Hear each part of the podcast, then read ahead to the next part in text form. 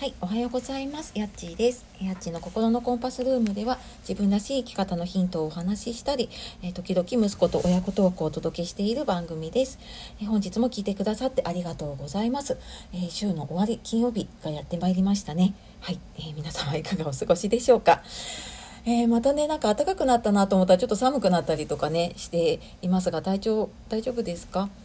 で私もね今日あのエンディングノート講座のちょっと第2弾で、えー、今日はねリアルの講座久しぶりなんですけれども最近ねあちこちなんか会場とかも関係をしているので ちょっと寒いんじゃないかなと思いながらはいちょっとこれから準備をしていきたいと思っています。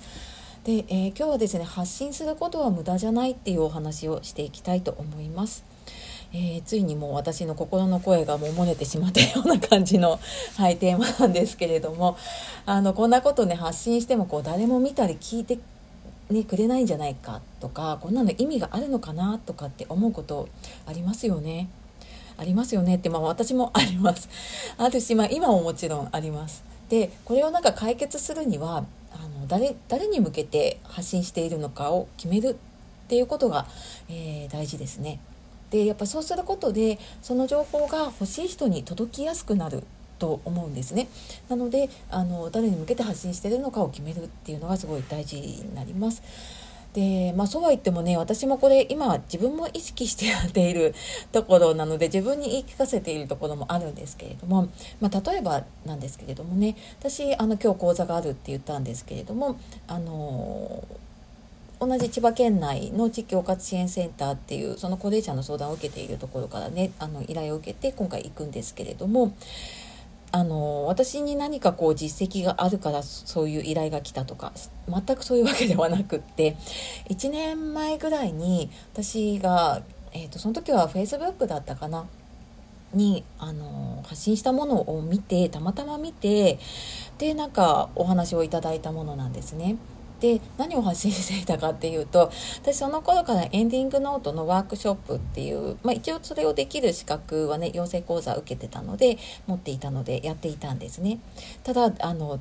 全く人が集まらなくって声をかけて SNS とかで発信しても全然来なくってでその時も1年前の時も全然集まらないから1週間ぐらい前に知り合いに声をかけて頼んで来てもらったようなでもうほんと2人でやったようなねワークショップというかもう雑談に近いんだけれどもそんなのを Facebook にアップしていました。であのそれをねたまたま見つけたその今日のね担当者の方が、えー、まあ、近くだしでやってたみたいだしあのこういうのできますか？っていう話をくださったんですね。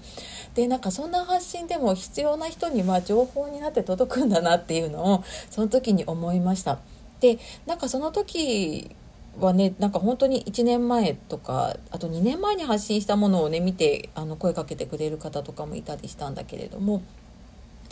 なんか本当に有意義な話とかねなんか有意義な情報とかじゃなくても、まあ、日常の何気ないそんなこんなことやりましたとかねこんなことやってますっていう話だったりあとまあ音楽であの歌とか楽器の演奏とかそういうのだってねきっと誰かの癒しになったりとか誰かのせあの生活をね豊かにする時間になっている発信なんじゃないかなって思うんです。